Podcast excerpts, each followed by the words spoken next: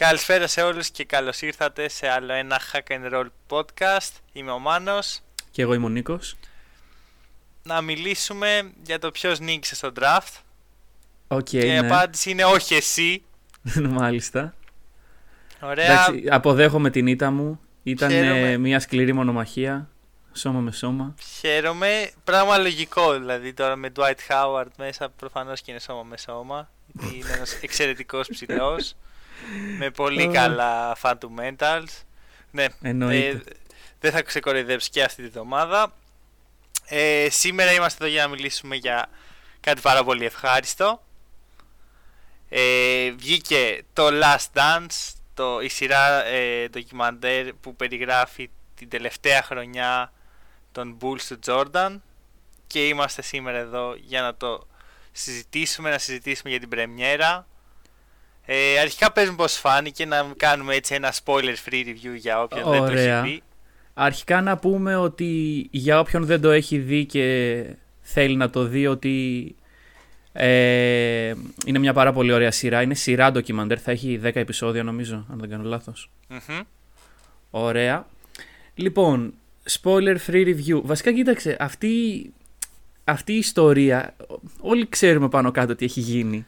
Ναι, αλλά δεν ξέρεις τις Οπότε- λεπτομέρειες. Αυτό, αυτό, δηλαδή με το να βάλουν, ε, να κάνουν μια σειρά που μας λένε τις λεπτομέρειες, ε, μ, ε, είναι, είναι κάτι το οποίο κινεί το ενδιαφέρον του κοινού και ειδικά τώρα που δεν υπάρχει μπάσκετ και Ναι. όλοι ασχολούνται με αυτό, δηλαδή αν είχε βγει μια άλλη περίοδο που υπήρχε μπάσκετ, εντάξει δεν θα είχε πάρει και τόσο μεγάλες διαστάσεις Ω, πιστεύω. Δεν το πιστεύω αυτό. Εγώ πιστεύω ότι θα είχε το ίδιο hype. Ε, δεν δεν- δεν ξέρω, ε, διαφωνώ, δηλαδή αν υπήρχε... Πότε ήταν να βγει κανονικά; Αυτό, ήταν να βγει καλοκαίρι Ω, νομίζω.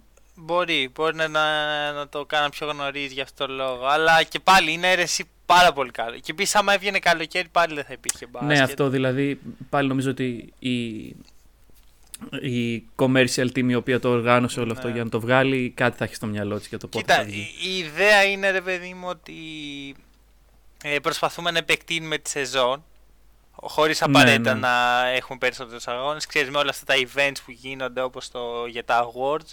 Βασικά η- όλο αυτό είναι με τίτλο Η προσπάθεια του ESPN να μην πτωχεύσει, πιστεύω. Οκ.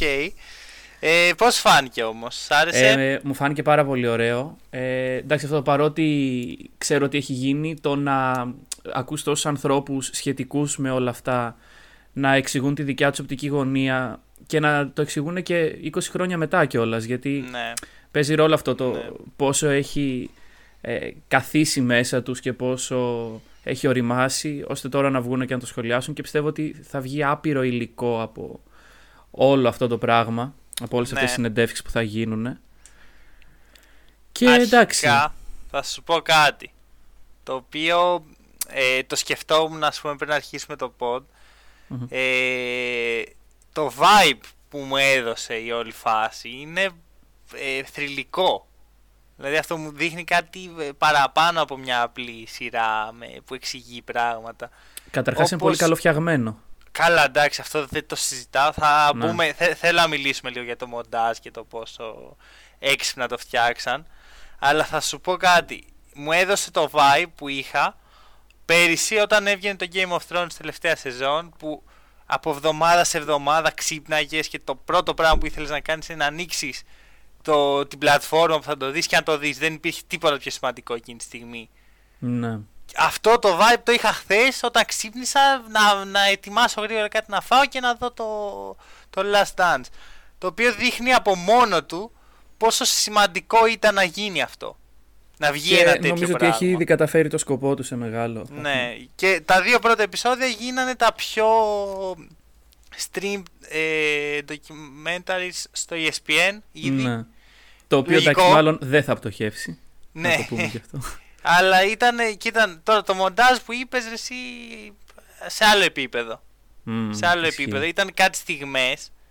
Ε, σ- ε, τώρα θα μπούμε σε spoilers και σε λεπτομέρειες για το Εντάξει, δεν πώς- γίνεται να μην πούμε σε spoilers. Ναι, γιατί- ναι, ναι. Όποιος δεν το έχει δει να πάει τώρα να το δει γιατί είναι καταπληκτικό. Το Ωραία, έχει και, αλλά- και στο Netflix. Να συμφωνήσουμε κάτι ότι θα σχολιάσουμε μόνο πράγματα τα οποία έχουν γίνει στο σύμπαν του ντοκιμαντέρ μέχρι Ναι, τώρα. Δηλαδή ναι, δεν θα έχεις πούμε δίκιο. ποιος πήρε το πρωτάθλημα εκείνη τη χρονιά, ας πούμε. Ναι, έχεις δίκιο να μην. Ωραία, μην- να προσπαθήσουμε. Γιατί δεν ξέρει κανεί ποιος το πήρε. όχι, όχι. Αλλά. Α, έλα, εντάξει, δεν πειράζει. Είμαστε στον Λοιπόν. κόσμος ντοκιμαντέρ. Είμαστε στο Νοέμβριο του Ακριβώς. Ε, 1997. το, ο τρόπος με τον οποίο διαχειρίστηκαν τα πλάνα από τα παλιά που είχαν. Π.χ. κάποια στιγμή μιλάγανε για τον Τζόρνταν οι γονείς του, για την παιδική του ηλικία. Ναι, Ο πατέρας του έχει πεθάνει. ναι, ναι. και ναι, ναι. χρησιμοποίησαν παλιά πλάνα που μίλαγε για τον Τζόρνταν και τα κάνανε merge με πλάνα με τη μητέρα του που μίλαγε τώρα. Αυτό είναι απίστευτο. Δεν το, Ναι. Τώρα που το λέω ανατριχιάζω. Και θα σου πω το εξής. Αυτό με το. Γιατί ουσιαστικά αυτό πώς ξεκίνησε. Νομίζω στην αρχή του πρώτου επεισοδίου, όχι κάπου σ- στη μέση, τέλος πάντων, έλεγε ότι εκείνη τη χρονιά οι Bulls, επειδή ίσως ξέραν ότι θα ήταν ε, η τελευταία, δώσανε μια απίστευτη ελευθερία στους δημοσιογράφους να Ναι. υπάρχουν παντού Ναι, ναι, μέσα, μπράβο. ακριβώς. μέσα σε οτιδήποτε. Οπότε δηλαδή από τότε υπήρχε το ότι ίσως αυτό το κάνουμε κάτι άλλο. Δηλαδή Ναι. δεν σου λέω ότι είχαν στο μυαλό τους αυτό το πράγμα, αλλά ε, ήταν πρωτοφανές για τα δεδομένα της εποχής ότι είχαν δώσει πρόσβαση τέτοιου βαθμού σε όλους τους δημοσιογράφους. Ναι, έχεις και- δίκιο. Έχεις δίκιο. Δηλαδή Και- χωρίς αυτό δεν θα το είχαμε αυτό τώρα. Ναι, και δεν είναι όπως τώρα με το ίντερνετ που πάντα υπάρχει κάποιος με μια κάμερα και πα- κάπου θα Ναι, το ναι, ανεβάσεις ναι. και θα το βρεις. Τότε ήταν πολύ στρίκτα πράγματα. Ρε, εσύ όσον εδώ αφορά πέρα την τώρα ιδιωτικότητα. είσαι θεατής, είσαι στα courtside, κρατάς ένα κινητό, περνάει από Μμ. δίπλα σου ένα παίκτη και λέει κάτι και βγάζεις είδηση μόνος σου. Ναι, χωρίς να είσαι ακριβώς αυτό. δημοσιογράφος. Ακριβώς αυτό. Λοιπόν, Ενώ μπαίνουμε τότε στο, ήταν πρω- πιο στο δύσκολο. πρώτο επεισόδιο.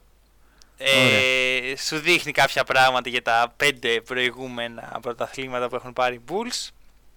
Σου παρουσιάζει τους, τους ε, πρωταγωνιστές αυτής της ιστορίας, οι οποίοι είναι και ομιλητές ε, μέσα στο ντοκιμαντέρ. Είναι ο Τζόρνταν, ο Πίπεν, ο Ρόντμαν, ο οποίος δεν έχει μιλήσει καθόλου στα δύο πρώτα επεισόδια. by the way. Ε, έχω διαβάσει όμως ότι το τρίτο επεισόδιο είναι για αυτόν. Οπότε... Λογικό μου φαίνεται. Ναι. Λογικό. Και ο Φιλ Τζάκσον. Μμμ. Και κάπου στην άκρη αχνοφαίνεται και ο ιδιοκτήτης των Bulls, ο Rainsford. Ε, και... Και- το προ... Πες μου. Ναι, όχι και θέμα συζήτησης στην αρχή αυτό. Είναι ο GM των Bulls. Είναι ο GM, είναι ο Jerry Krau- και- Krause. Kraus. Ο οποίος θέλω να σε ρωτήσω πριν πούμε οτιδήποτε. Πιστεύεις άμα ζούσε θα ήταν στο ντοκιμαντέρ να μιλήσει; Ε, κοίταξε, να σου πω την αλήθεια μου, εγώ δεν ήξερα σε τι επίπεδο ήταν ε, οι σχέσεις όλων αυτών με τον ε, GM τότε. Ούτε εγώ δεν είχα ιδέα. Ε, οπότε, τώρα, τι να σου πω, δηλαδή δεν ξέρω και αρκετά πράγματα. Δηλαδή, οκ, δείχνει την πολύ κακή πλευρά των σχέσεων σε αυτά τα επεισόδια. Μετά μπορεί Μμμ. να, να μας πει και άλλα δεδομένα, αλλά με τα υπάρχοντα δεδομένα πιστεύω ότι ο συγκεκριμένος άνθρωπος θα μίλαγε για να στηρίξει την μεριά του. Ναι, ε, δε- έτσι το κάνω να δείχνει. Θα Βέβαια, σου πω, έχει, έχει πολλά δίκαια. Θα του το δώσω αυτό. ναι, συμφωνώ. αλλά έχει και πολλά εγώ. άδικα. Συμφωνώ. Ε, είναι... Κοίτα, όταν είσαι στο front office, κάποιες στιγμές πο- είναι πολύ εύκολο να φανείς κακός και ο Phil Jackson το ξέρει καλύτερα από τον καθένα αυτό. Ναι. Οκ, γιατί ήταν στο- σε ένα front office τους Knicks και είδαμε πώς ε, βγήκε από αυτό το πράγμα, πώς ήταν η εικόνα του για πολύ καιρό. Ε, Ακριβώς. Οπότε, δηλαδή, εντάξει, τότε δεν είχε την εμπειρία να, να κρίνει. ναι, στους Bulls, αυτό, αλλά- αυτό. Αλλά βλέπεις κιόλας ότι στο, με- ε, πέρα από τον ιδιοκτήτη ο οποίος είναι full με το μέρος του Kraus γιατί εντάξει είναι ο, ίδ- ο άνθρωπος που τον επέλεξε ε, ο Phil Jackson μέσα το έχει συγχωρέσει πιστεύω την τότε κατάσταση γιατί βλέπεις ότι είναι πιο ουδέτερος στον τρόπο που μιλάει Θα σου πω το εξής. Ε, δεν ξέρω εκείνη την εποχή. Γιατί, οκ, η βασική διαφωνία ανάγεται στο ότι ο Τζέρι Κράους ήθελε να κάνει rebuild, ενώ ε, οι υπόλοιποι προφανώς δεν θέλανε. ναι ναι ναι Πι- ήθε- πίστευαν ότι το έχουν για άλλη μια χρονιά Ακριβώς. Τότε δεν ξέρω αν υπήρχαν. Δηλαδή, το μπάσκετ τότε ήταν πολύ διαφορετικό από ό,τι είναι τώρα. Οπότε το rebuild. Ε, να στο θέσω αλλιώς. Τώρα, όταν μια ομάδα κάνει rebuild, μπορεί, μπορεί πολύ εύκολα να βγει στην free agency και να χτυπήσει έναν ε, superstar και ταυτόχρονα να χτίσει γύρω του με ένα draft. Το 96 Ναι. όμως όπου οι παίκτες ήταν πιο loyal στις ομάδες τους Ε, Πιστεύω ότι δεν θα ήταν και τόσο εύκολο. Δηλαδή το, το rebuild που, που ονειρευόταν ο Kraus ήταν μέσα από τον draft.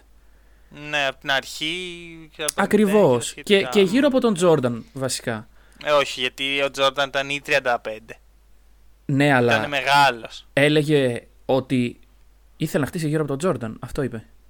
Ε, κοίτα, Ήθελε, ο Jordan, ναι. ο Jordan δεν θα έμενε. Και νομίζω ότι και ο ίδιος ο Κράους ήξερε ότι ο Τζόρνταν δεν θα έμενε σε μια ομάδα με rookie. Τώρα πόσα χρόνια θα καθόταν. Άσχετα που μετά ξανά έπαιξε με τους Καλά, εντάξει, ναι, αυτό δεν έχει να δεν κάνει. Δεν νομίζω ότι αυτό ήταν στο μυαλό του Κράσο. Νομίζω ότι ήθελε ένα απαλλαγή από το Phil Jackson, ο οποίος είχε πάρα πολύ δύναμη η φωνή ναι. του σε αυτή τη φάση. Ε, και ήθελε και να νέους παίχτες, νέες ευκαιρίες, ήθελε να είναι aggressive όπως είπε ο ίδιος. Και το, ναι, αλλά, δηλαδή, το σέβομαι και εγώ το σέβομαι, αλλά εκ των υστέρων, αν το δεις, και μάλλον και με τις γνώσεις που είχε τότε, πίστευε ότι αυτό θα μπορούσε να γίνει γρήγορα; Σίγουρα όχι. Ε, ωραία, τότε γιατί να χαλάσεις εκείνη τη χρονιά; Ε, γιατί είσαι ο Τζέρι Κράους και θες να πάρεις τα credits. Άλλωστε και ο ίδιος είπε ε, players don't win championship alone. Ναι. Ο ίδιος το, το, το, τονίζει το alone. Ε, organizations do.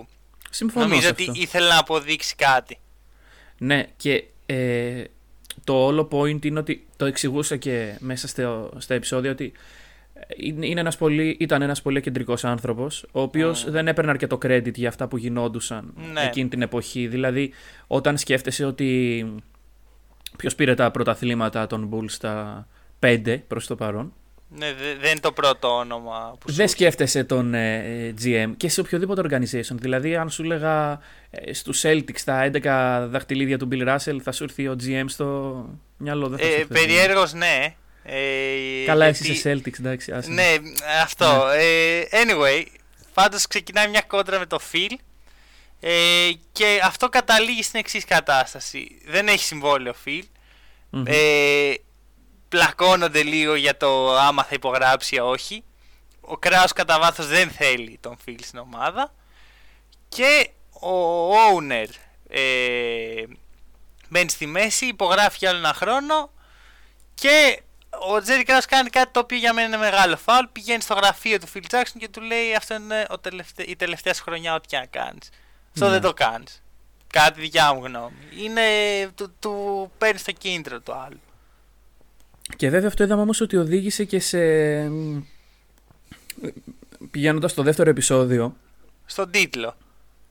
Εκτός, όχι, οδήγησε στο ότι ο Πίπεν όταν ε, είχε αυτό το τραυματισμό που θα το σχολιάσουμε αργότερα, ναι. αλλά ε, με τη λογική του ότι από του χρόνου είστε ξεγραμμένοι, ναι. ε, δεν έδωσε και το 100% για την ομάδα του. Δηλαδή, ναι, αυτό, αυτό όταν, όταν την πρώτη μέρα της σεζόν βγαίνεις και λες ότι ξέρεις κάτι, ό,τι και να κάνεις, δεν πάει να. Γιατί το είπε, άμα κερδίσεις το 82-0, δεν με ενδιαφέρει και πάλι έχετε τελειώσει.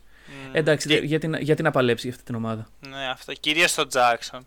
Ναι. Ο, ο οποίος ε, βγήκε και βρήκε αυτό το καταπληκτικό πράγμα. Το οποίο το κάνουμε και εμείς σε όλα μας τα επεισόδια. Βάζουμε δε μπροστά σε μία λέξη ναι. και την κάνουμε επεισόδιο ονόμασε τη χρονιά ε, το theme της The Last Dance, το οποίο είναι και, το, και ο τίτλος του ντοκιμαντέρ. Πολύ Ήταν ωραίο. Και αρκετά πετυχημένο, δηλαδή δεν ξέρω πώς το σκεφτόταν ο Phil Jackson τότε, αλλά... Ακριβώς, ακριβώς. Και φτάνουμε σε, στο pre-season ταξίδι στο παρισι και, ε, και εδώ έρχεται ο αγαπημένος μου τύπος σε όλο το ντοκιμαντέρ μέχρι στιγμής. Mm-hmm. Εκείνος ο τυπάς που, που πήγε να εκμεύσει ένα αυτόγραφο από το Μάικλ Αυτός που του βάλε μικρόφωνο και πήγε ναι, να. ναι, αυτό ό,τι καλύτερο. Το λατρεύω. όχι, όχι. Ε, εμένα ο αγαπημένος μου τυπάς ήταν. Μάλλον δεν ξέρω, ε, όσοι από εσάς το έχετε δει με ελληνική μετάφραση, με ελληνικούς υπότιτλους, ε, κάντε τη χάρη στον εαυτό σας και τα, τα, επόμενα επεισόδια δείτε τα τουλάχιστον με αγγλικούς, αν όχι με καθόλου υπότιτλους. Ναι, συμφωνώ. Γιατί εμένα προσωπικά το Netflix μου το πέταξε by default με ελληνικά. Ε, και εντάξει, όταν έλεγε κάτι, κάτι δίποντα τα βάφτιζε τρίποντα, κάτι καλάθια τα βάφτιζε καρφώματα. Τέλος πάντων. Ε, ο αγαπημένος μου τύπος λοιπόν είναι ο Μπάρακ Ομπάμα, ο οποίος oh, τον γράφουν τον γράφουν ως former Chicago resident. δηλαδή, αυτός, αυτός ο άκυρος τύπος που απλά έτυχε να μένει στο Chicago. Αυτός ο οποίος έμενε στο Chicago, τον μαζέψαμε από το δρόμο και τον φέραμε να μας πει μια άποψη για το τι, γίνε, τι έγινε τότε. Αυτό, ναι, λες και είναι ένας τύπος, ξέρω εγώ. Δηλαδή, τι να πω. Ωραίο. Μου άρεσε. Επίση είναι πολύ πασχετικός. Ε, ισχύει, ισχύει. Και είναι και, και πολύ Bulls. Ο, ο λόγος που είναι πολύ πασχετικός είναι οι Bulls. Δηλαδή ναι, ναι. είναι και αυτός μέσα στη γενιά που γαλουχήθηκε από τον Μάικλ Τζόρνταν και mm-hmm. την παρέα του. Ε, αλλά ήταν. Είχες μείνει στο Παρίσι, έλα, συνέχισε. Πολύ γιατί... ωραία λεπτομέρεια. Ναι. ναι. βασικά στο Παρίσι και εκεί αρχίζει η αναδρομική αφήγηση ε, της σειράς που σε γυρνάει πίσω στο πώς ξεκίνησαν τα πράγματα. Ναι. Με τον Μάικλ Τζόρνταν στο κολέγιο. Mm-hmm. Το οποίο είχε. Δεν ξέρω. Εντάξει, δεν με μείνανε πολύ σε αυτό. Καλά κάνανε γιατί το θέμα είναι οι Bulls και όχι η North Carolina. Ναι. Ε, και μας δείχνει από εκεί πόσο πολύ ε, θέλει να δουλέψει ο Τζόρνταν, δηλαδή το work ethic του. Ξε, ναι. Ξεκινάς από εκεί και μας δείχνει ότι μπαίνεις στο κολέγιο δεν είναι κάτι απίστευτο και λέει θέλω να γίνω καλύτερος των εποχών και αμέσως βελτιώνεται πάρα πολύ γρήγορα ε, σε βαθμό που ο προπονητής του να το εμπιστεύεται τον buzzer beater σε τελικό σαν freshman. Εγώ θα σου πω το εξής. Ε, αυτό, αυτό το mentality σήμερα ίσως να είναι κάτι κοινό. Ας πούμε, εντάξει, δεν, το, δεν βλέπεις κάθε μέρα ένα τύπο ο οποίος λέει θέλω να γίνω καλύτερος στον κόσμο, αλλά ας πούμε ο Γιάννης είχε ακριβώς το ίδιο mentality όταν ξεκίνησε. ναι. Ε, Και πολλοί παίκτες το έχουν σε ένα βαθμό. Τότε, δηλαδή, ο Τζόρνταν ήταν κάτι πάρα πολύ ξεχωριστό τότε για τον εξής πολύ απλό λόγο. Ε, εκεί πέρα που έλεγε ότι ε, ήταν σε ένα ξενοδοχείο με την ομάδα και κάνα το cocaine party, whatever. Ναι, πώς το... ναι, ναι, ναι, ναι. Όπου ο ίδιος δεν, δεν το σκέφτηκε καν, δηλαδή σε ένα μπάσκετ το οποίο δεν είναι επαγγελματικό ακόμα στα επίπεδα που είναι σήμερα. Ναι, δεν, δεν βγάζει τόσα λεφτά. Και δεν βγάζει τόσα λεφτά και δεν το, θεωρούν, δεν το θεωρούσαν σαν δουλειά. Ο ε, όχι, όχι, είναι... όχι, κοίτα. Οι παίχτες των Bulls τον θεωρούσαν δουλειά, αλλά δεν το θεωρούσαν τόσο σημαντικό για να μην κάνουν cocaine party στο Ακριβώς. Ε, εντάξει, ωραία. Ο Τζόρνταν μέσα σε αυτό το πλαίσιο ήταν ένας απόλυτος επαγγελματίας τότε. Mm. Από πολύ μικρή ηλικία που ε, παίζει πάρα πολύ ρόλο και κάνουν πολύ καλά που δείχνουν και τους γονείς του γιατί για να μεγαλώσει έτσι αυτός ο άνθρωπος ε, πρέπει να έγιναν καταπληκτικά πράγματα. Ναι, έχεις ένα δίκιο. Εντάξει, βέβαια, πιο μετά στην καριέρα δεν ήταν άκιο. Το οποίο ναι. δεν θα το πει ποτέ το δοκιμαστή. Όχι, αυτά ναι. Αλλά Αυτό... δεν, δεν είναι θέμα ότι ε, δεν πήγε στο πάρτι ναρκωτικών. Είναι θέμα ότι το πώς έβλεπε το μπάσκετ, το πώς έβλεπε ναι. αυτό που έκανε. Ναι. Έχεις πολύ καλή παρατήρηση. Πολύ καλή παρατήρηση. Ε, και θέλω να σα ρωτήσω τώρα, αυτή η ιστορία με το πάρτι εκεί ήταν γνωστή; Γιατί αν δεν ήταν, τους, τους κατέστρεψε τους ανθρώπους. Ναι, ωραία και τους κατέστρεψε και δηλαδή ποιος νοιάζεται. Ναι, αλλά και πάλι. Δηλαδή, δηλαδή... οι τύποι πλέον είναι 50-60 χρονών. Ναι, θα σου πω, έχουν περάσει 25 χρόνια αυτό το μυστικό. Και... Ναι. 35. Ναι, ναι, ναι. Γιατί Κράτα το ρε αδελφέ. Κράτα το λίγο. δηλαδή... Όχι, μα νομίζω ότι. Ε, όχι, δεν, δεν του είπαν αυτό ακριβώς οι δημοσιογράφοι. Το είπε αυτός που του παίρνει τη συνέντευξη ότι είχε βγει ένα άρθρο ναι, ναι, το ναι, οποίο αυτό. λεγόταν. Δηλαδή υπήρχαν υποψίες, αλλά ίσως δεν είχε αυτό το περιστατικό να μην είχε βγει ποτέ. Και τους έδωσε στεγνά. Τους έδωσε, ναι, τους έδωσε. Έτσι το ψάχνω. Τέλος πάντων, ωραίος. Ε, μετά από 35 χρόνια κανείς δεν νοιάζεται. Ε, Επίσης, άλλη, άλλη μια μεγάλη προσωπικότητα αυτού του ντοκιμαντέρ, ο Σαμ Μπούι. Το pick πριν από τον Μάικλ Τζόρνταν. Μμ. Καταπληκτικός. Καταπληκτικός. Φαντάσου να είσαι Σαμ Μπούι και να λες όλη την καριέρα ότι. ναι, αλλά εγώ ήμουν πριν τον Μάικλ Τζόρνταν. ναι, ναι, ναι.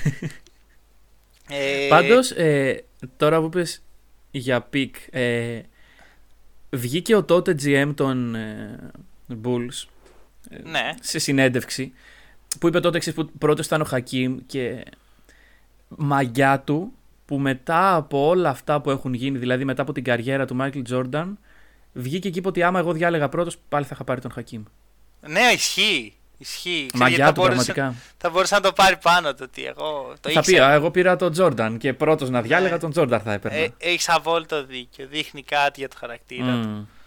Ε, όπως και να έχει όμως ε, ήταν ε, πολύ τυχερό αυτό το πράγμα. Σίγουρα, δηλαδή, σίγουρα. Γιατί ε, βλέπεις και από τις δηλώσεις τότε ότι η Λίγκα ήταν ακόμα η Λίγκα των ψηλών. Δηλαδή λέει δεν είναι ψηλός, δεν μπορεί να κουβαλήσει. Ναι, ναι, ναι, ναι, αυτό δηλαδή τότε πιστεύω ότι άρχισε να μπαίνει λίγο στην εξίσωση το να είσαι ένας αθλητικός κοντός. Κοντός, εντάξει, ναι, ναι, ένα αθλητικό ακριβώς. διάρρη, ας πούμε, που μπορεί να κάνει τη διαφορά. Ναι, και εδώ ο Τζόρταν δεν είναι απλώς αθλητικός έτσι. Εκεί που χτυπάει το κεφάλι στο Καλά, ταμπλό εντάξει, ήταν ναι. τρο, τρομακτικό. Αυτό θα ήταν πω εγώ. ε, με τους Bulls, ήταν στο κολέγιο, δεν θυμάμαι. Με- στο κολέγιο. Στο κολέγιο. Στο κολέγιο, στο κολέγιο μάλιστα. Και μπαίνει μέσα στην ομάδα με το mentality. Όποιος είναι ο team leader εδώ πέρα, I'm going after him. Ναι. Το οποίο είναι ακραίο. Είναι ακραίο και θα σου πω το εξής. Όταν τότε πήγαιναν οι παίκτες στις ομάδες, ε, δεν πολύ ήξεραν οι συμπαίκτες τους τι να περιμένουν. Μμμ, Δηλαδή ναι, τώρα δεν- βλέπεις, δεν ας πούμε- υπάρχει προβολή που υπάρχει τώρα. Ακριβώς. Δεν, δεν ξέρεις τι κάνει ο άλλος στο κολέγιο. Εντάξει, αν είσαι scouter ή GM, βλέπεις ε, Μμ. τι γίνεται. Ναι, ναι. Νομίζω ότι ε, αν δεν κάνω λάθος, ήταν στον τότε GM των Bulls που αυτός δεν αφηγούταν που τον πήρε τηλέφωνο ένας βοηθός προπονητή και του λέει Congratulations. Λέει, Ναι. γιατί, λέει γιατί δεν το γάμισες αυτό το draft. Γιατί Ναι. πήρε. το- Ναι, γιατί δεν Α, σκρούδισα. ού- ούτε, ούτε, ο, ούτε ο assistant coach δεν ήξερε πώς ήταν ο Jordan. Μμμ. Τον είδε εκείνη την ώρα και είπε ότι Ναι, πράγματι. Οπότε είναι, είναι και αυτό λίγο ένα μυστήριο το πώς ήταν τότε, πώς βλέπαν οι συμπαίκτες των Τζόρνταν. Ναι, και, και οι rookies έβλεπες ότι ήταν ε, σκληρή η κατάσταση. Δηλαδή, είδες ότι ο Πίπεν όταν ε, στη- Έτρωγε στην χαστούκια. πρώτη χρονιά έτριχε χαστούκια. Ναι, ναι, ναι. Είναι σημαντικό αυτό γιατί όντως ήταν έτσι οι rookies. Ήταν ε, ο τελευταίος της σειράς. Πρέπει να, να αποδείξει τον εαυτό του. Και τον Τζόρνταν του πήρε τρία μάτια για να αποδείξει τον εαυτό του. ναι. That's it. Δηλαδή στο Ναι. τρίτο μάτς ήδη ξέραν ότι κάτι συμβαίνει εδώ, κάτι υπάρχει. Ε, ήταν στο παιχνίδι με τους Bucks που το γύρισε μόνος του. ναι. Δηλαδή χάνανε για 10 πόντους, λέει τι έγινε, γιατί το έχουμε. Μπορούμε να το Ναι, γυρίσουμε. ναι, ναι. Και, Και αυτό έκανα- δηλαδή ήταν και μια αλλαγή στο mentality Ναι, μπράβο. της ομάδας. μπράβο. Γιατί θυμάσαι που έλεγε ότι όλοι ήταν σε φάση, οκ, εντάξει, κάνουμε με 10 πόντους, ε, δεν πειράζει, πάμε στο επόμενο παιχνίδι. Έγινε ναι, αυτό είναι- τώρα. Και εντάξει, οι Bulls ήταν ε, κατεστραμμένη ομάδα μέχρι να έρθει ο Τζόρνταν να τους σώσει. Ναι. Ναι, Δηλαδή, ναι, ναι. Ε, έλεγε μέσα στο ντοκιμαντέρ ότι ήταν. Ε, ε, ασχολιόντουσαν με το hockey, με το rugby, Ναι. ε, Με το ποδόσφαιρο το ευρωπαϊκό. με, α, με το baseball. Όχι, είχε, είχε και σόκερ, δηλαδή ακόμα και... Σοβαρά μιλάς. Ναι, έχει ναι, ναι, soccer. νομίζω. Wow. Ακόμα και το σόκερ αυτό είπαν ότι το σόκερ ήταν πάνω από το μπάσκετ εκείνη την εποχή. Wow. Ε, και ξαφνικά το γήπεδο άρχισε να γεμίζει, δηλαδή τέτοια πράγματα τα οποία δίνουν κάτι. Έδωσε, κα- ε, ο, ο Τζόρνταν τα έδωσε αυτά. Ναι, ναι, Τη ναι. ρούκη χρονιά του ήδη ήταν ξεχωριστός. Και γι' αυτό βγήκε και ρούκη of the year. Άλλωστε, γυρνάμε στο παρόν. Που... Ποιο είναι το παρόν; ε, στο παρόν του ντοκιμαντέρ, όπου Α, ο οκ. Τζόρνταν κερδίζει μόνος του το τουρνουά στο Παρίσι. Ναι, με, Ε. με τον Πίπεν να λείπει, τον Ρόντμαν επίσης να λείπει. Το ότι πήρε μόνος στο αυτό το πρωτάθλημα ε, δεν νομίζω ότι το βάζει και πρώτο στο βιογραφικό του. Και φαίνεται Ναι, και, από, αυτό, και από το, την τη αντίδρασή συζητήση του. μετά με τους συμπαίκτες του. ναι, ναι, ναι. Τρόλαρε. Λοιπόν, ε, επίσης, ε, πώς φάνηκαν αυτά τα μικρά μοντάζ που ξέρεις έχει highlights του Jordan και από πίσω έχει όσο πιο 90s μουσική γίνεται. ναι, ναι, ναι, ναι, ναι. Εντάξει, είναι για να σε βάλει στο mood. Και Ναι, γενικά ναι, αυτά ναι. τα δύο επεισόδια είναι για να σε βάλουν στο mood της σειράς, πιστεύω. Να σου πω τι με έβαλε εμένα στο mood. Εκείνα τα, τα απίστευτα σακάκια του Jordan που πηγαίνουν πιο και, κάτω και από το ολονών. γόνατο. Και ολονών. Ναι, ναι, ναι, ναι. Είναι απίστευτα. Αυτά τα παντελόνια, τα... Ναι, Επιπλέανε. μπράβο. Α, εμένα Ναι. αυτό με έβαλε στο mood. Δεν ήθελα Κατάλαβες, μουσική, λέει, για να βγω. Ναι, όντως. Ωραία. Και τελειώνουμε το πρώτο επεισόδιο με το... την απονομή το...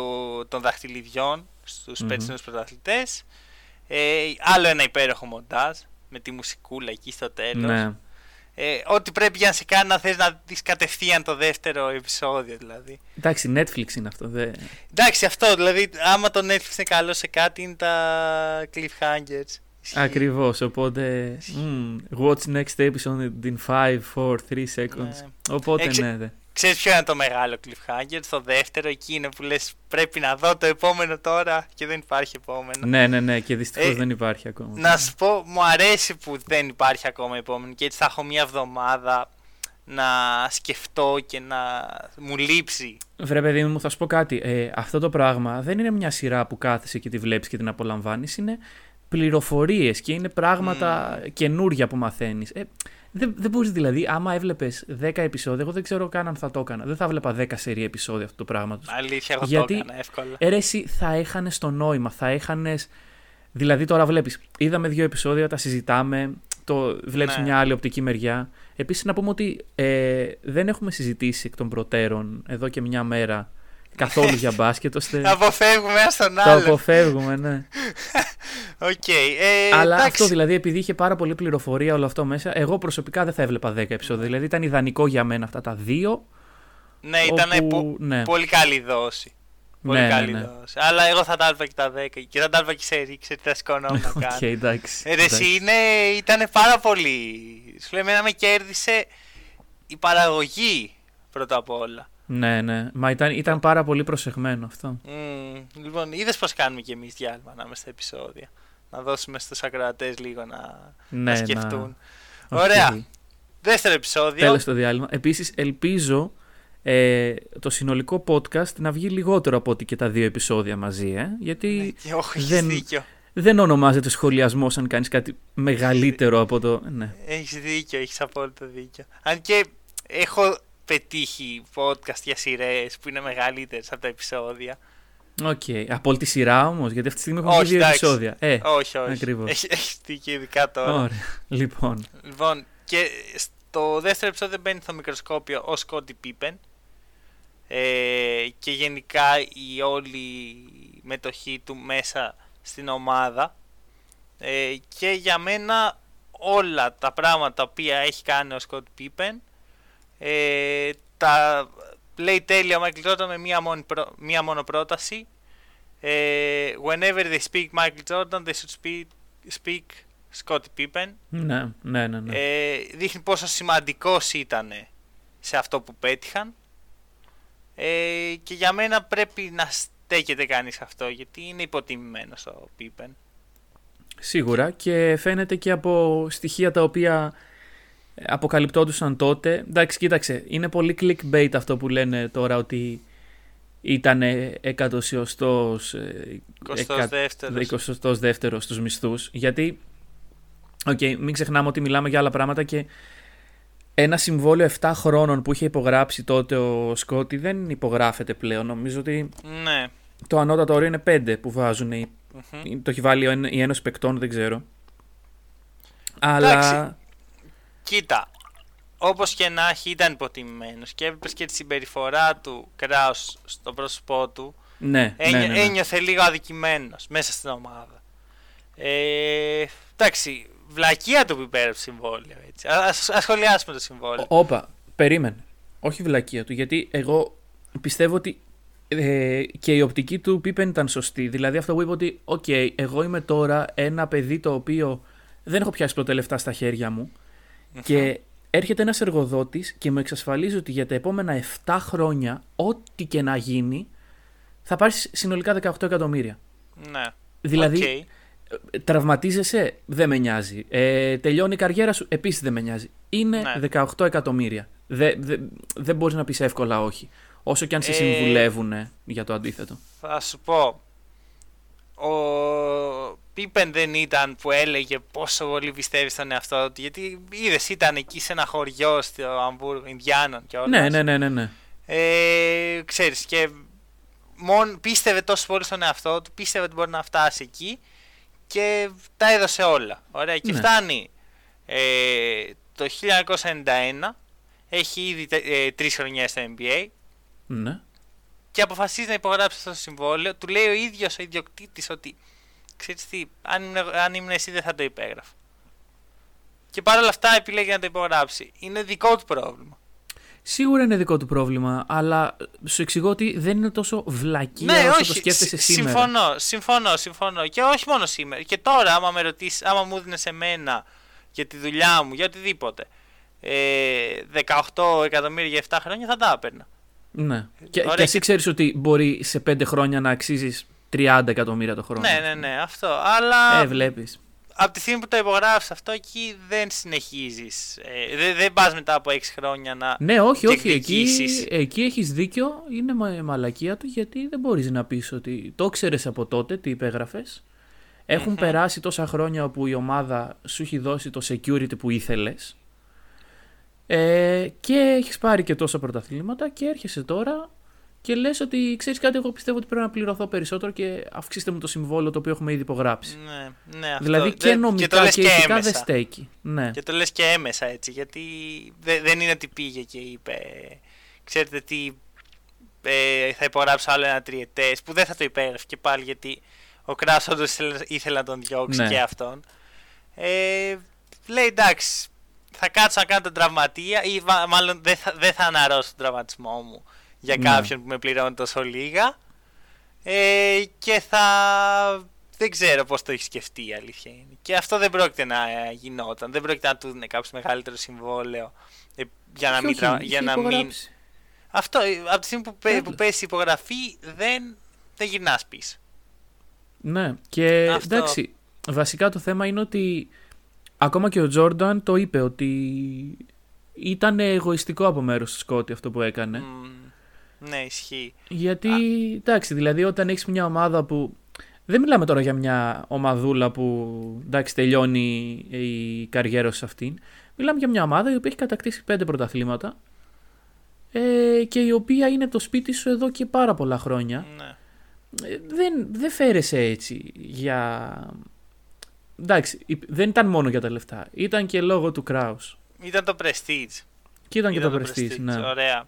Ε, by the way, ο Πίπεν είχε χρόνια μπροστά του. Δηλαδή έβλεπε ότι θα συνεχίσει την καριέρα του. Δεν Ναι, ναι, σκεφτόταν ναι, ναι, ναι. ότι αυτό ήταν. Άρα νομίζω ότι μπορούσε να κάνει λίγο υπομονή. Βέβαια η πλευρά του Phil Jackson για μένα είναι η πιο αντικειμενική που είναι ε, κοντά σε αυτό που λες ότι ε, το καταλαβαίνω πρέπει λίγο να καταλαβαίνουμε τους παίχτες ναι. Εντάξει, γιατί ο Phil Jackson είναι και από τους προπονητές ο οποίος είναι master της ψυχολογίας των παιχτών του. Ε, πάντα τους κράταγε έτσι motivated και πάντα ήξερε τι, τι θέλουν και τι χρειάζονται. Και εντάξει, δεν μπορείς, είναι άνθρωποι. Θα πάντα υπάρχει το σενάριο να εκνευριστούν και να φρικάρουν με κάτι. Σίγουρα. Αυτό. Οπότε για μένα η πιο σωστή πλευρά στην όλη κατάσταση είναι αυτή. Γιατί ο Τζόρνταν το βλέπει σαν κάποιος ο οποίος θέλει να κερδίσει. Ο Πίπεν σαν κάποιος που θεωρεί τον εαυτό του αδικημένο. Και ο Κράου το έβλεπε τελείως επιχειρηματικά. Και σαν κάποιος ο οποίος θέλει να αποδείξει ότι Μμμ. αυτά που κάνω έχω, έχω δίκιο και τα κάνω. Μπράβο, ναι. ναι, ναι, ναι. Ε, και στήχησε αυτό το πράγμα στους Bulls γιατί ο Πίπεν ε, μπορούσε να κάνει χειρουργείο με το που τελείωσε η σεζόν. Δεν το έκανε. Το έκανε πιο μετά, ο- πριν αρχίσει η προετοιμασία. Το έκανε το καλοκαίρι, ναι. Αυτό και Όχι, το έχασε, έκανε ναι, όταν πήγε να αρχίσει η σεζόν.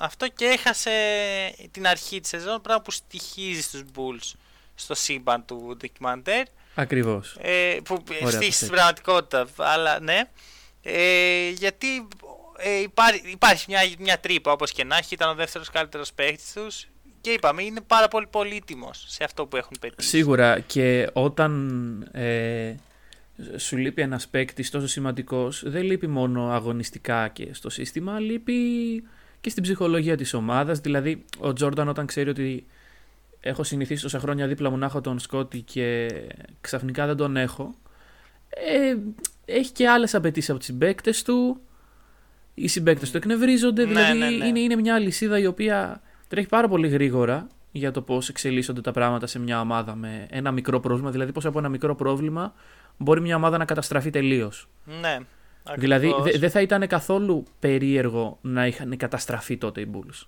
κατά τη γνώμη μου. Ναι, θα, θα μιλήσουμε για το πώς παραλίγο να καταστραφούν ε, σε Ναι. αυτό το σημείο. Ή μάλλον στο σύμπαν είναι στο χείλος του κρεμού. Ναι, ναι, ναι, ναι, ναι. ναι. Ε, γιατί εκεί έχουμε άλλη μια αναδρομή πηγαίνουμε στην παιδική ηλικία του Τζόρνταν που μιλήσαμε αρκετά γι' αυτό και για τους γονείς του και για το πως τον ε, ε, έμαθαν να είναι επαγγελματίας και του έμαθαν αυτό το πράγμα ότι να παίζεις για να νικάς. Το οποίο Αυτό. ο Τζόρνταν έζησε με βάση αυτό ε, και νομίζω ότι από εκεί ξεκίνησε και όλο το Mamba mentality το οποίο τώρα είναι αυτό που κινεί τη Λίγκα. Όλοι οι Ναι, παίχτες έχουν ναι, αυτή ναι, την ναι. οτροπία πλέον. Τότε δεν υπήρχε αυτό. Και ο Τζόρνταν ήταν ο πρώτος, ήταν ο πατέρας αυτού του πράγματος. Και θα σου πω και το εξής, ότι εντάξει, πάμε λίγο στο γεγονός ότι με τον τραυματισμό του. Ε, ναι, Ή και τότε που ήταν. ε, δεν θυμάμαι. Που, που τους ε, συνέφερε να χάσουν. Το, το ίδιο ναι πράγμα πάλι δεν είναι. στο, στο τραυματισμό είναι, είναι. είναι η δεύτερη χρονιά του Τζόρνταν. Και Μπράβο. είμαστε εκεί που έχει έναν τραυματισμό, ο οποίος ήταν αρκετά σοβαρός. Είναι και ο πρώτος της καριέρας του. Ναι. Και πρώτος όλης τη καριέρας και από Μμμ. high school Ναι, και ναι, από ναι. college και από οτιδήποτε. Το οποίο εντάξει, ο πρώτος τραυματισμός στην καριέρα ενός αθλητή δεν ξέρεις πώς μπορεί να τον διαχειριστεί Ακριβώς. ο αθλητής. Και είμαστε λοιπόν τώρα στο σημείο όπου εφόσον, ε, αφού του έχει πάει στο, έχει γυρίσει πίσω στο κολέγιο, έχει κάνει ατομικές προπονήσεις, έχει κάνει και ομαδικές προπονήσεις, έχει γυρίσει πίσω. Πρόσχε, έχει πάει στο κολέγιο και, έχει, και προπονείται κρυφά. Ναι, ναι, ναι, κρυφά. Ωραία, εννοείται. παίζει 5v5 κανονικά και γυρνάει και λέει: Ε, ξέρετε τι έπαιζα 5v5. Ναι, και ο εδώ Τζέρι και μια Κράους εβδομάδα. λέει: ε, Έπαθα, λέει. βου- δεν το- Α, Άλλο ένα ωραίο πλάνο που το περιέγραφε εκείνη τη στιγμή. Αλλά Μμμ. στο, στο ντοκιμαντέρ είναι κυριολεκτικά σαν ένα άλλος ένας ομιλητής. Τον βάζουν και αυτόν μέσα. Ναι. Λέει, αφού λιποθύμησα, λέει, ναι. Μετά λέει, είπα, όπα, περίμενε. σκεφτόμουν τι πρέπει να κάνω. Ωραία, Ε, και εν ολίγης, μετά από αυτό, ε, ο Τζόρνταν όταν γύρισε, εκεί πιστεύω ότι φάνηκε αυτό το mentality για το οποίο συζητάμε. Μπράβο, Ε, ναι. Ναι, ναι, που ε, ήταν, ήθε- ήθελε πάρα πολύ ε, να παίξει και να κερδίσει και δεν μπορώ να κάτσω πίσω χωρίς να, να διεκδικώ την είσοδο Ναι. μου στα playoff. Και που τότε ε, τους ε, συνέφερε τους Bulls ουσιαστικά να περιμένουν λίγο, να μείνουν πίσω, να χάσουν, γιατί θα παίρνανε lottery pick. Ναι, και είχαν και πολύ κακό ρεκόρ, απλώς ήταν σε μια πολύ αδύναμη δύση. Ε, Ναι. Ανατολή. 30. Βλέπεις που τα μπερδεύεις και εσύ. Ε, όχι, δεν τα μπερδεύω, απλά είπα δύση. Α, οκ. Λάθος. Δεν, δεν πιστεύεις ότι η Τουρκία είναι στην ε, Δύση, Όχι, δηλαδή. εσύ. όχι, Οκ, όχι. εντάξει. Βλέπεις, αυτό το έμαθες όμως. Ναι, πλέον το έμαθα. Μετά από Βελτιώνεσαι. τόσο bullying που έχω δεχτεί το έμαθα. Ωραία. Λοιπόν. Ε, ναι, 30-52. Τι ήταν αυτό το πράγμα. Δηλαδή; Ναι, Και έτσι μπαίνεις στα playoffs. Ναι, πω, πω, ωραία. Απίθανο. Θα, θα ήθελα να δω τώρα τα αντίστοιχα ρεκόρ στη Δύση. Πρέπει να ήταν φρικιαστικά. Να μπαίνεις με 54 νίκες να μένεις εκτός ή κάτι Ε, ναι, τέτοιο. νομίζω με below 500 δεν προκρίνεσαι πλέον στα playoff. Είναι πολύ δύσκολο. Τώρα προκρίνεσαι. Αν είσαι στην Ανατολή Ντορνή, αλλά όχι με 30 νίκες. Ναι, ναι, ναι, εντάξει, είναι εκεί. Δηλαδή το λογικό, το, το 500 team όπως ορίζεται πλέον, είναι η ομάδα η οποία παλεύει να μπει στα playoff. Ναι. Κοίτα, αυτό ε, επειδή δεν αλλάζει ο αριθμός των αγώνων, ουσιαστικά δεν έχει τόση. Ε, δεν, δεν πρόκειται να αλλάξει ποτέ. Απλώς έχει να κάνει με το πόσο αδύναμη είναι μια περιφέρεια. Ναι, και μην ξεχνάς ότι τότε Αυτό. υπήρχαν και λιγότερες ομάδες, οπότε Μμ. π.χ. με τους ε, Cavs τότε παίζανε 6 φορές. Ναι. ναι. Συμφωνώ, συμφωνείς μαζί μου σε κάτι. Άμα τώρα ο Τζόρνταν ε, είχε τρα- ήταν τώρα στο, στη Λίγκα έτσι όπως είναι Ναι. και τραυματιζόταν έτσι, Ναι. στα, στα 22 του χρόνια. Δεν θα έπαιζε.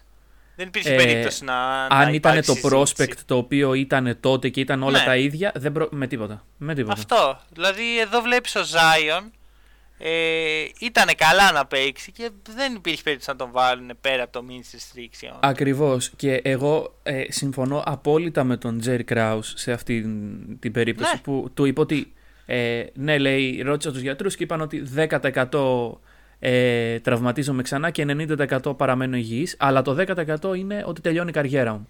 Μμ, Και του είπε ο ναι. Jerry Krause ότι δεν καταλαβαίνεις Αυτό- Αυτό το είπε το ο Jerry Krause, ratio- Το, το, το είπε ο Ράινσντορφ. Α, οκ, ναι, ναι, ναι, ναι, sorry.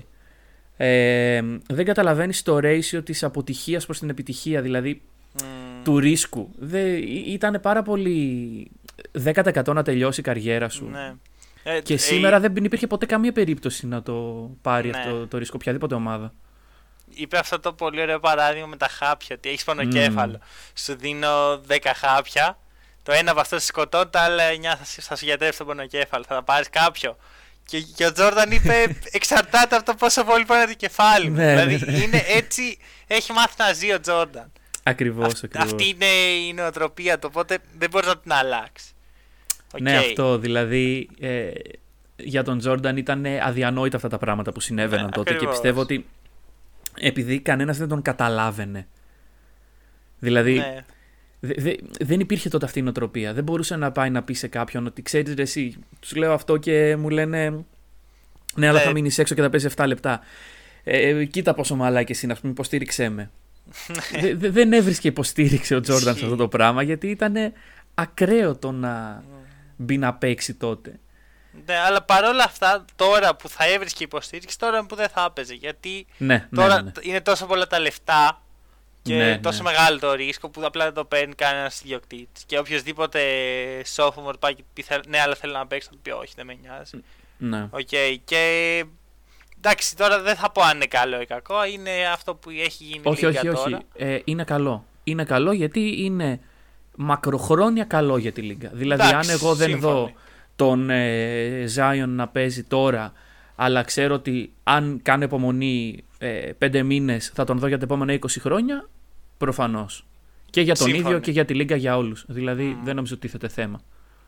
Οκ, ναι. Ε, μετά, Βέβαια, μισό λεπτό από ιατρικής απόψεως ποτέ δεν κατάλαβα πώς ε, τη μία μέρα ο Τζόρνταν είχε 10% πιθανότητα να μην ξαναπαίξει ποτέ και επειδή έπαιξε λίγο καιρό με 7 λεπτά, ξαφνικά αυτό έγινε, έπεσε στο 0%. Ποτέ δεν μας είπανε. θα, θα σου πω γιατί περνάει ο χρόνος και αναρρώνεις ε, ακόμη περισσότερο.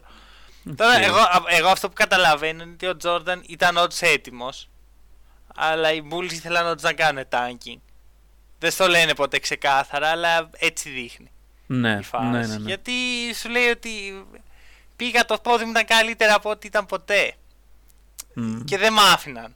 Εντάξει, έτσι το έβλεπε κι αυτός, αλλά δεν ξέρω. Δεν ξέρω. Ρε, Πάντως- εσύ και πάλι δεν τον άφηνες στον, ε, δεν τον άφηνες στον Τζόρνταν να Ε, κάνει ό,τι ε, ήθελε. ε, έμεσα, έμεσα πάντως δείχνει μια νοοτροπία tanking παρά μια νοοτροπία Συμφωνώ για να σε αυτό, προστατεύσουν συμφωνώ. τον παίχτη. Ε, και το, ε, το μύρισε αυτό ο Τζόρνταν και είπε ότι όχι δεν, δεν μ' αρέσει αυτό. Θέλω να μπαίνω συνέχεια στα playoff. Το είπε αυτό, Ακριβώς. λέει έχω πει ότι θα μπαίνω κάθε χρονιά στα playoff. Δεν πρόκειται να μείνω απ' έξω. και εν Ε, τέλει α, μπήκε. ναι, περίμενε. Θα σου πω κάτι. Λέ, μιλάει για κάτι σημαντικό εδώ. Το οποίο εμένα μου, μου κίνησε εκεί το ενδιαφέρον. Ότι ξεκίνησε ένα ρήγμα μεταξύ του Τζόρνταν και της διοίκησης. Ναι, Ωραία. Ε, η διοίκηση είναι ο GM είναι ο Τζέρι Κράους. ναι. Άρα έχουμε περάσει. Περνάει τα επόμενα 10 χρόνια σε αυτή την ομάδα ο Τζόρνταν και έχει κόντρα με τον Τζέρι Κράους έτσι. Ε, Δηλαδή αυτό μας λένε έμεσα. Κοίταξε, οι κόντρες ε, εξαρτάται. Δηλαδή, ε, μπορεί να έχεις μια ρήξη μικρή και μπορεί να έχεις μια ρήξη μεγάλη. Δηλαδή, αυτή που είχε ο Πίπεν στο τέλος ήταν μεγάλη ρήξη. Δηλαδή, που έβγαινε από, τον λεωφορείο, από το λεωφορείο και τον έβριζε ο άλλο. ε, το να έχεις μια διαφωνία για το ότι πρέπει να παίξω, δεν πρέπει να παίξω. Δηλαδή, μπε- μπορεί μετά το επόμενο καλοκαίρι να πήγε ο Κράου, οκ, να ήταν τσακωμένοι, ξέρω εγώ, και να πήγε ο Κράους και να του είπε: Βρε, παιδί μου, βλέπεις όμως ότι έτσι όπως έγιναν τα πράγματα ήταν καλύτερο και για σένα. Και να. Ναι. Να, να ηρέμησε η όλη φάση. Μπορεί, μπορεί αν και μιλάμε Οπότε- για ρήξη η οποία δε- δεν έφυγε ποτέ. Ναι, εντάξει, αλλά δεν δεν σου θυμάμαι λέω ποιος το ότι είπε. ήταν ε, τόσο σημαντικό για να επηρεάσει την καθημερινότητα μέσα στην ομάδα. OK, OK, σύμφωνοι. Ε, μπαίνει λοιπόν στα playoff. Και ποιος έχει αντιπάλους; Τους Celtics. Όχι, όχι, Όχι, απλά α, τους sorry. Celtics. Τους Celtics. Ναι, τους Celtics, ναι, ναι, ναι. Αλλά ναι, είναι οι καλύτεροι Celtics όλων των εποχών. έτσι. Ναι, είναι ε, Δηλαδή- λίγο ατυχία για τον ε, Τζόρνταν αυτό. Εντάξει, το roster δεν θυμόμουν ότι ήταν τόσο καλό. Okay, Και όμως ήταν; Ενώ, ενώ ξέρεις, έχω διαβάσει για αυτή την ομάδα πολλά πράγματα. Δεν θυμάμαι πόσο πολύ. Δηλαδή, έχεις μέσα Larry Bird. Έχεις, τω- τώρα θα, θα πάρω έτσι ένα λεπτό να μιλήσεις για αυτή την Πάρε, ομάδα. πάρε, πάρε. άνετα. Έχεις ε, McHale. Έχεις Bill Walton. Bill Walton τώρα ήταν από MVP, έγινε εκτό παίχτης του Celtics. Εντάξει, υπήρχαν τραυματισμοί γι' αυτό, αλλά και πάλι. Bill Walton, Ρόμπερτ Πάρι, Ντάνι Ainge, πόσοι μελλοντικοί προπονητές μέσα στην ομάδα. Αυτό που το πας πάλι, όντως. Και από όλους αυτούς τους μελλοντικούς προπονητές, ο καλύτερος από όλους είναι ο Ρικ Κάρλαϊς, ο οποίος ξεφτιλίζεται σε αυτό το ντοκιμάντερ. Γιατί το ναι, ναι, ναι. έτσι. Δεν ξέρω πραγματικά. Ε, τι να σου πω, πραγματικά ήταν κρίμα. Εγώ λοιπόν που τα 'βλεπα αυτά τα πράγματα. Έχει, έχει και το σημείο που ξέρεις, τον περνάει ο Τζόρνταν. Αυτός είναι που τον ανέλαβε κιόλας. Αυτό πραγματικά. Και λέει ο commentator, Α, ε, Rick needs his mommy. Ποιος το λέει αυτό, φαντάζομαι να το έλεγε τώρα αυτό κάποιος. Ε, νομίζω εντάξει, είναι στα πλαίσια του commentating. Δεν νομίζω ότι είναι τόσο ακραίο. Δεν θα, το, δεν θα το έλεγα. Δεν θα το έλεγα. Εγώ έτσι ε. όπω το βλέπω, πιστεύω ότι τώρα δεν θα το έλεγα γιατί ξέρεις, θα θεωρούταν ότι χαλάει την εικόνα των παιχτών. Και ειδικά τώρα με τα media. Εδώ, είδες, το είχαν πει τότε και τώρα έγινε θέμα. Ναι, ναι, ναι, ναι, ναι έχεις δίκιο. Ότι... Δηλαδή, εντάξει, okay. Είμα, τώρα, τώρα δεν λέγεται. Τώρα δεν λέγεται. Αλλά Αυτό. εντάξει, ήταν, είναι μια έκφραση η οποία. Ήταν σκληρό. Ή, ήταν, ήταν σκληρό. Ήταν, anyway. ε, και έχουμε τα δύο απίστευτα παιχνίδια του Τζόρνταν, ο οποίος είναι και ξεκούραστος. Ε, έχει 49 στο πρώτο και στο δεύτερο έχει 63 πόντους. Το οποίο είναι το ρεκόρ ever για τα play. Ακόμα, ακόμα. Δηλαδή, ναι, ήταν sophomore όμως. Δηλαδή, ναι. πού το πας αυτό. Εντάξει, Εντάξει βέβαια... ήταν sophomore σε μια ομάδα η οποία χωρίς αυτόν θα ήταν τελευταία. Και όχι μόνο αυτό, ήταν και ήδη 22 χρονών.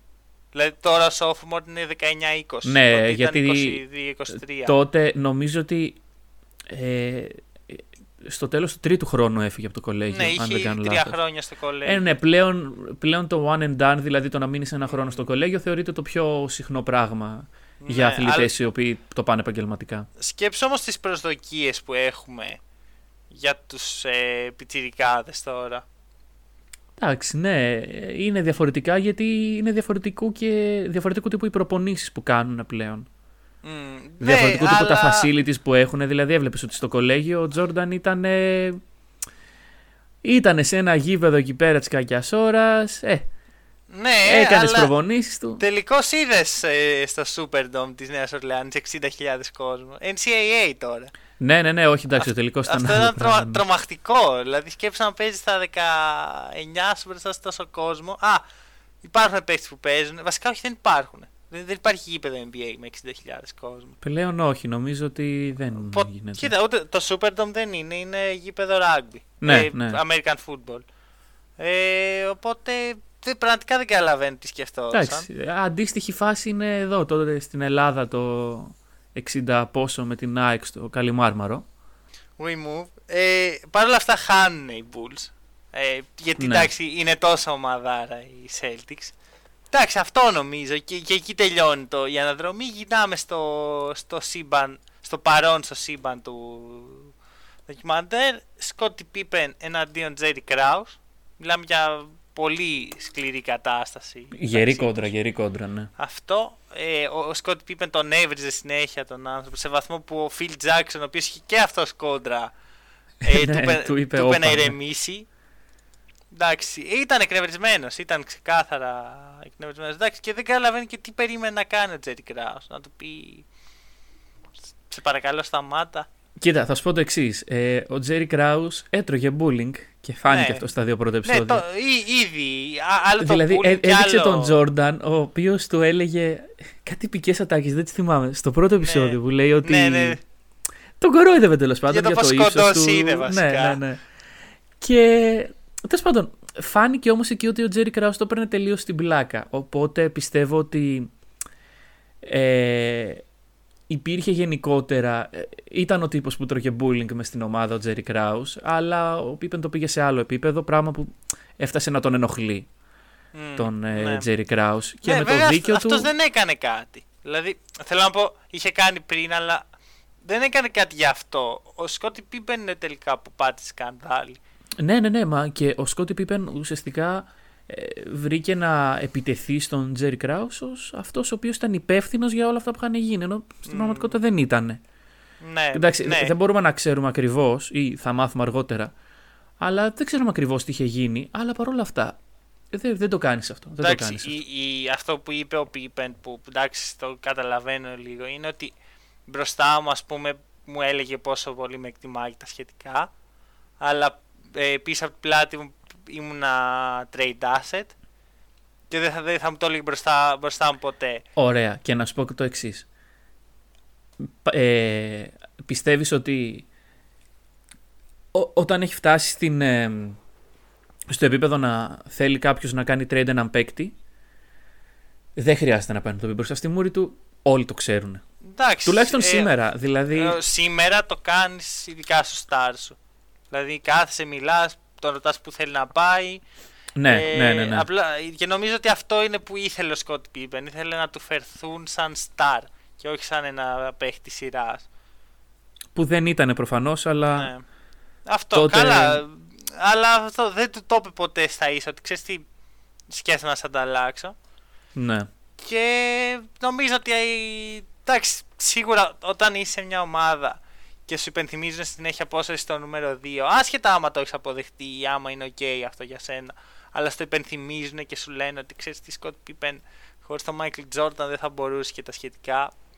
Ε, είναι λίγο κάπως. Ναι, συμφωνώ, αλλά εντάξει, δεν πιστεύω ότι είχε κάποιο είδους κόμπλεξ ο Πίπεν με τον Τζόρνταν. Γιατί. Ω, ήθελε να αναγνωριστεί απλώς. Ναι, ναι, ναι. Δηλαδή- Και εγώ, και εγώ πιστεύω ότι, δηλαδή, αν δεις από, από το κοινό, ήταν πλήρως αναγνωρισμένος. ναι, ναι, ναι. Δηλαδή, ε, αυτό δεν καταλαβαίνω μόνο από, το, από τη μεριά του που είπαν ότι εντάξει, έχεις την αναγνώριση από τον κόσμο, έχεις πέντε δαχτυλίδια, ε, έχεις ε, γίνει διάσημος σε μια πόλη ε, η οποία σε λατρεύει, γιατί σε λατρεύει, Δε- η πόλη δεν λάτρευε μόνο τον Τζόρνταν, λάτρευε την Τους ομάδα. Bulls, Ναι. Ναι, ε, τι άλλο θέλεις, ρε φίλε; Εντάξει, και είναι Ναι. τελευταία χρονιά και μετά υπογράφεις ένα καινούριο συμβόλαιο το οποίο ξέρουμε όλοι ότι θα είναι πολύ πλουσιοπάροχο από οποιαδήποτε ομάδα και αν θέλεις. Ναι, ναι, οκ. Δεν έχεις λόγο να βγάλεις κόμπλεξ Ναι, στον θα, θα Jerry πρέπει να, Krause. ηρε- να ηρεμήσει λίγο. Ισχύει. Ναι. Ισχύει. Ε, και τελειώνει το επεισόδιο με το cliffhanger ότι ο Scott Pippen ζήτησε trade ε, από την ομάδα και ότι δεν, δεν πρόκειται να γυρίσει να παίξει Ναι. α, ε, αλλά προτιμάει να παίξει για άλλη ομάδα. Ε, κοίτα. Να, να σου πω αρχικά- ένα spoiler, δεν ξέρω αν θα υποθεί. Αλλά βγήκε ο Tracy McGrady και είπε κάτι, δεν ξέρω αν το διάβασες. Όχι. Για πες. Ότι κανονιζόταν trade ε, να δώσουν τον Pippen και να πάρουν τον McGrady. Οχ. Α, μπράβο, Και- ναι, ναι, ναι, το είδα, το είδα. Και το, το, το ήξερα αυτό ακύρωσε, κιόλας. το ακύρωσε ο πρόεδρος εν τέλει. Ναι, Ο Ρένφορντ. Ο Τώρα owner, ξέρεις, owner. ξέρεις ότι παίζει να σποϊλάρει στο τρίτο επεισόδιο. Δεν πειράζει, υπάρχει στο Twitter, άρα υπάρχει παντού. Εντάξει. Εντάξει, Ε. οκ. Ε, κοίτα, γιατί αυτές τι ιστορίες μερικές είναι γνωστές για κάποιους. Είναι και κάποιοι που δεν παρακολουθούν τόσο πολύ τον gossip του NBA. Ναι, όχι, και Για να να σου πω και δούμε. κάτι. Και καθόλου NBA να μην παρακολουθείς. Ε, εγώ πιστεύω ότι όπως μπορείς να κάτσεις να δεις μια ταινία μπασκετική, Ναι, Coach ναι, Carter μπράβο. για παράδειγμα, έτσι μπορείς να κάτσεις να παρακολουθείς και αυτό το ντοκιμαντέρ το οποίο είναι μια ιστορία, είναι. Δεν είναι Ναι. ντοκιμαντέρ του National Geographic όπως μπορεί να έχουν κάποιοι στο μυαλό του την Ναι. λέξη ντοκιμαντέρ. Είναι ένα ντοκιμαντέρ το οποίο εξιστορεί πανέμορφα μια πανέμορφη ιστορία. Δηλαδή και καθόλου μπασκετικός να μην είσαι, εγώ πιστεύω μπορείς να κάτσεις να τη δεις. Ναι, συμφωνώ, συμφωνώ. Εγώ το προτείνω σε όλους όσους έχουν δύο ώρες στην καθημερινότητά τους ελεύθερες. Ε, Επίσης, να μιλήσω λίγο για το πόσο χαζό είναι όλο αυτό το debate που ξεκίνησε πάλι.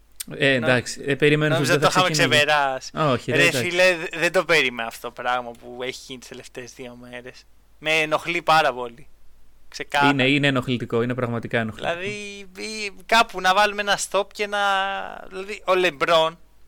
Είμαι σίγουρος ότι καθόταν στον καναπέ του, είδε το επεισόδιο, χάρηκε, τα δύο επεισόδια χάρηκε, είπε τι ωραίο που ήταν και συνέχισε τη ζωή του. Τώρα ίσως, όλοι αυτοί... ίσως πήρε και τηλέφωνο το Michael Jordan μετά να του πει Ναι. πω πω τι υπέροχο που ήταν ή κάτι ναι, τέτοιο. ναι, ναι.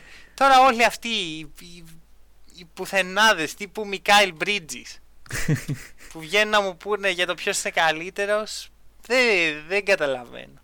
Ναι. Αλήθεια στο λέω. Και βλέπεις Εντάξει, ανθρώπους είναι, οι είναι οποίοι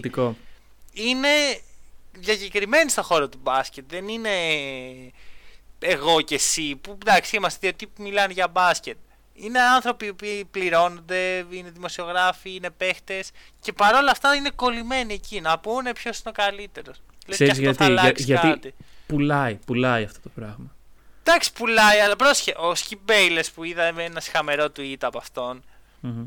Τι δεν, πουλάει τώρα; Πρέπει να μου πουλήσει κάτι ο Σκιπ Μπέιλες. Τον ξέρω, είναι δημοσιογράφος, δεν ασχολούμαι με τις βλαϊκίες που γράφει. Τι είπε, τι είπε δεν, δεν, έχω δει το tweet. Δεν θυμάμαι καν. Δεν θυμάμαι καν. Θυμάμαι απλά ότι το ανέφερε και μου έκανε εντύπωση ότι ένας δημοσιογράφος του ESPN ασχολείται με, το, με αυτό το θέμα. Ωραία, και πάλι.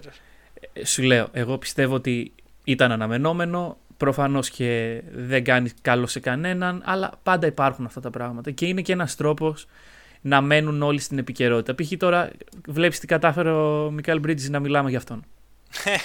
ε... δεν τον είχαμε αναφέρει και πάρα πολύ στα πρώτα επεισόδια.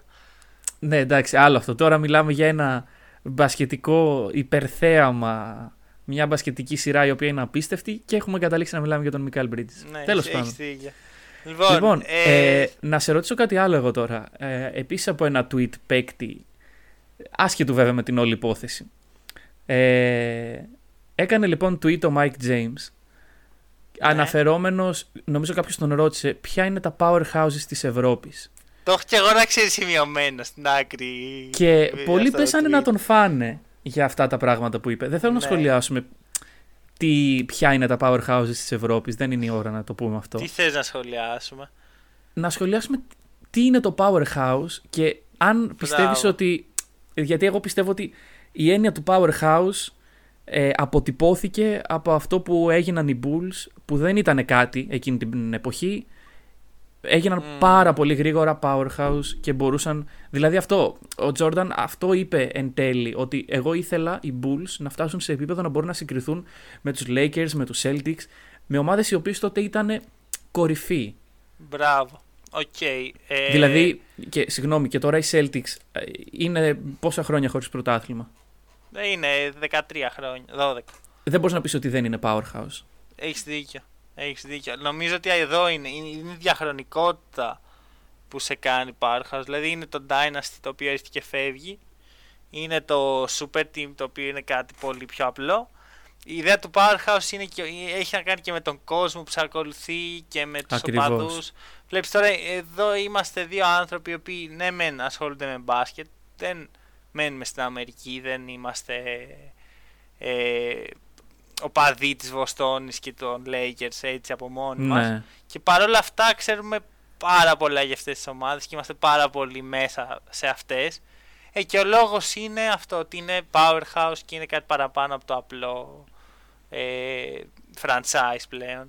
Ακριβώς και πραγματικά πιστεύω ότι ε, στην Ευρώπη μπορείς να ορίσεις powerhouses αλλά όχι με τον ίδιο τρόπο όπως το NBA γιατί το impact που έχει μια ομάδα στην πόλη της, στο NBA, δηλαδή οι Celtics στη Βοστόνη, οι Lakers ναι. στο Los Angeles, οι Bulls στο Chicago, το impact που έχει η ομάδα στην ε, εκάστοτε πόλη ε, είναι κάτι διαφορετικό, το οποίο δεν πιστεύω δηλαδή ότι υπάρχει μέρα όπου είσαι powerhouse και την επόμενη ότι δεν είσαι ναι. ή το ανάποδο. Είσαι και μπαίνεις εκεί, ας πούμε. Δεν Χτίζεται σταδιακά και είναι κάτι το οποίο παραμένει. Ναι. Ωραία, θα σου κάνω μια ερώτηση, αλλά θέλω να μου απαντήσεις το επόμενο pod. Ωραία. Ποια είναι τα powerhouses στο NBA? Ωραία, δεν θα σου απαντήσω. Θα σου απαντήσω το επόμενο. Αυτό. Και όποιος άλλος είναι από κάτω να μας πει σε αυτή την ερώτηση. Αυτά για τώρα. Ε, αυτό ήταν το ε, Last Dance. Τα δύο πρώτα επεισόδια. Ε, ε λογικά θα ξανασχολιάσουμε. Εντάξει, όχι και σίγουρα, κάθε εβδομάδα. Σίγουρα. Θα, δούμε αν θα το, πώς θα το κάνουμε. Ε, από εμάς, καλή συνέχεια. Καλή συνέχεια.